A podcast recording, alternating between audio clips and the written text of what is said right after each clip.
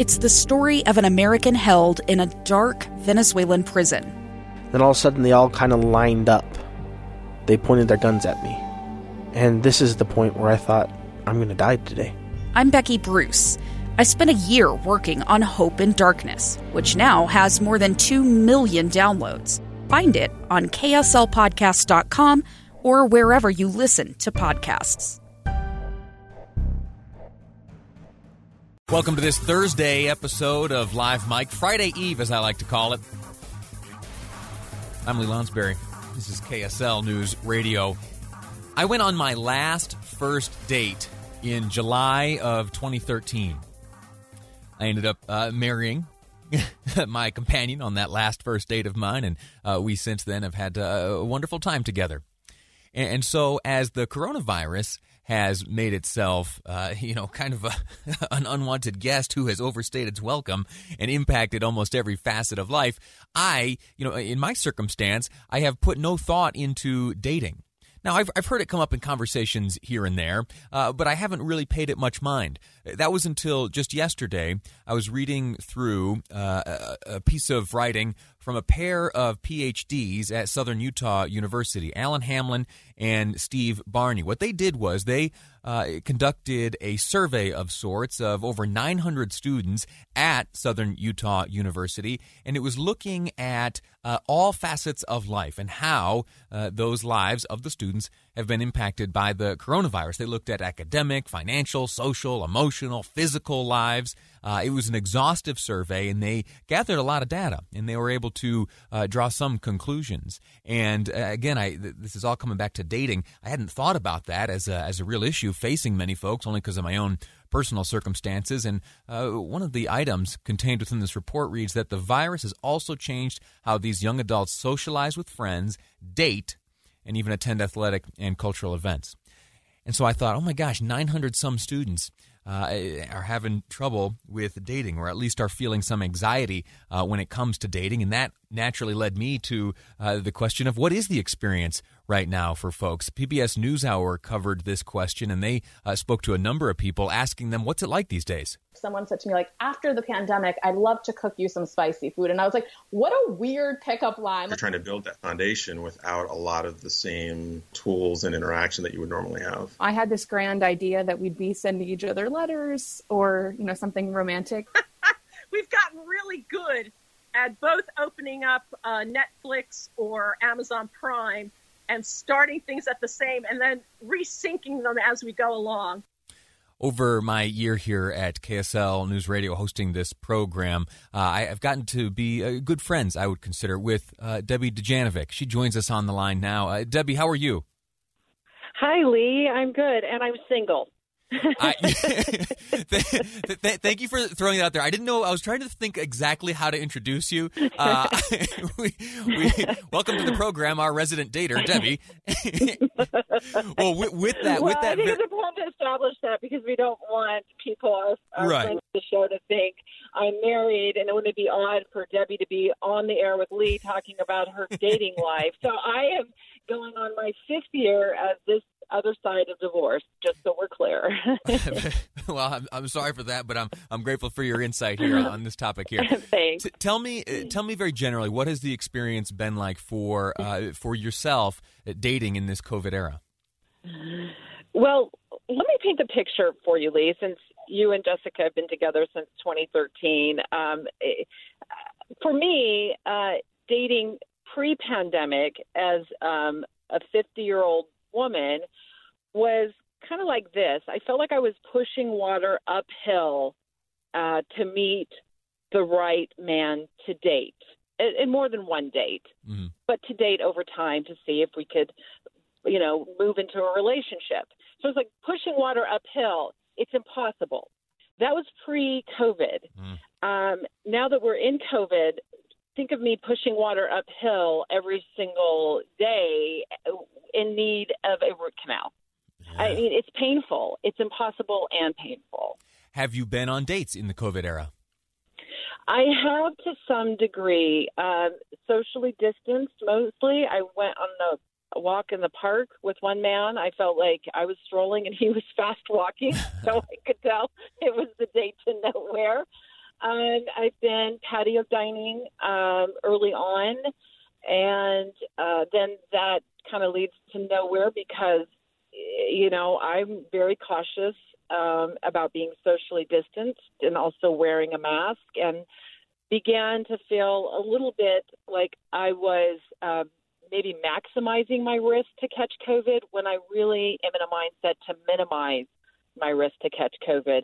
And early on, I was a mask wearer uh, in the pandemic uh, as early as March. So that sort of became an issue for me in my own head. And so I really backed away from um, being on, and for example, I was on an online dating site and I just deleted it at the beginning of the summer because I realized I was just mentally working against myself uh, trying to date in a pandemic and meet people I didn't really know, and I didn't know what their standards were. How, how, do you how do you overcome that? Is there a conversation that happens at the onset where you kind of lay out your uh, okay, this thing is fake, or no, we got to saran wrap ourselves head to toe? Uh, what uh, how do you how do you establish where each of you stand in terms of your approach to safeguarding yourself against the virus?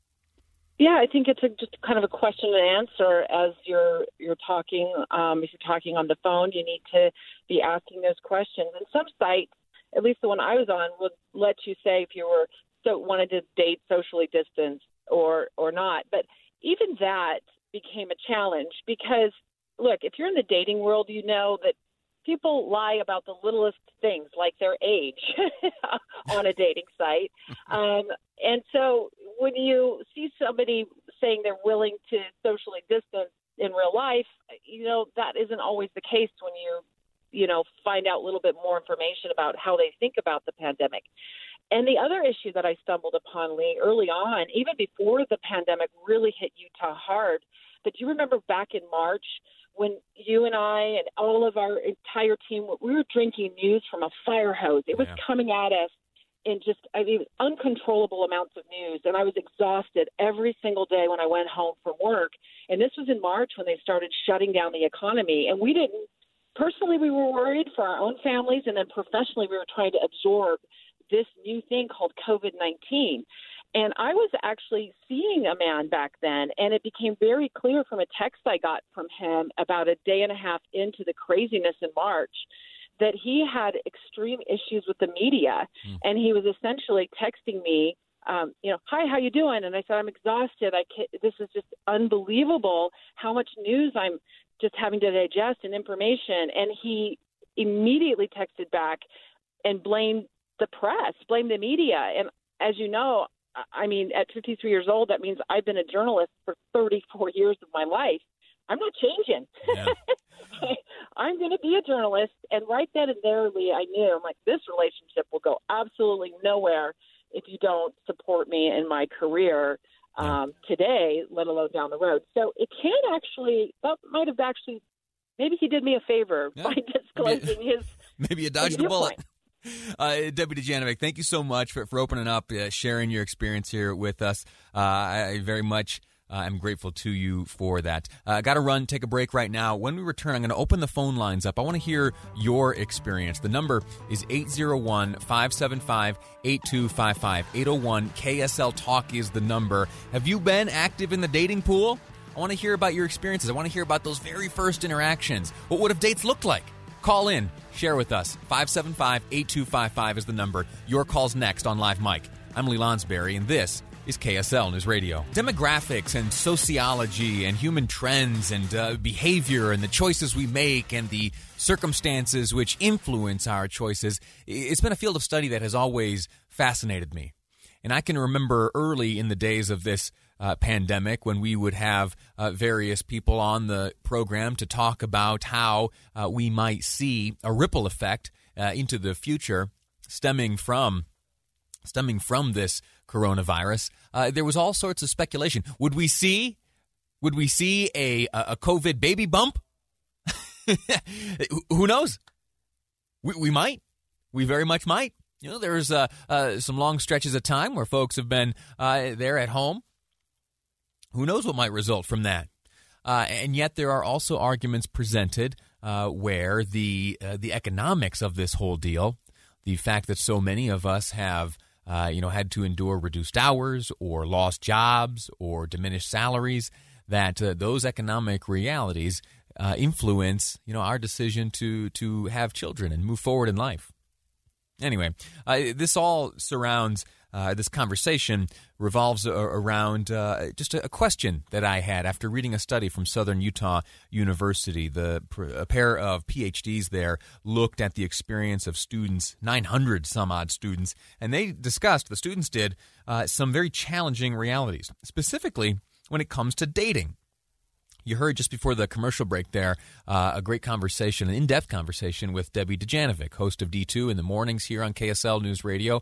And she re- revealed much of her experience dating throughout uh, this coronavirus, how you do it, how you do it safely, uh, if it's even possible. And uh, that leads me to ask you uh, the very same question. Have you, over the span of the what, last seven or eight months, have you remained uh, an active dater? I want to hear from you. I want to hear your story. I want to hear if you have learned anything, if you have uh, come up with a system to overcome any of the anxieties, uh, or are you maybe uh, venturing into uh, Zoom dates? I've heard of those taking place. Uh, have any pen pals? How are you? How are you maintaining your desire to be, uh, you know, active in the dating pool? 801 575 8255 is the number. 801 KSL Talk is the phone number. And if you're bashful, feel free to send a text message. Uh, uh, 57500 is the Utah Community Credit Union text line. Let me open up this page so I've got it right here in front of me and you and I can text back and forth. But I want to hear from you uh, more than anything. 801 575 8255. What has dating been like for you in the era of the coronavirus? Um, let me draw now uh, a bit more from this study, which was conducted by uh, a pair of PhDs from Southern Utah University, Alan Hamlin and Steve Barney. Very grateful to them for their work. They they executed a survey, 64 questions, and in the survey world, that's a lot.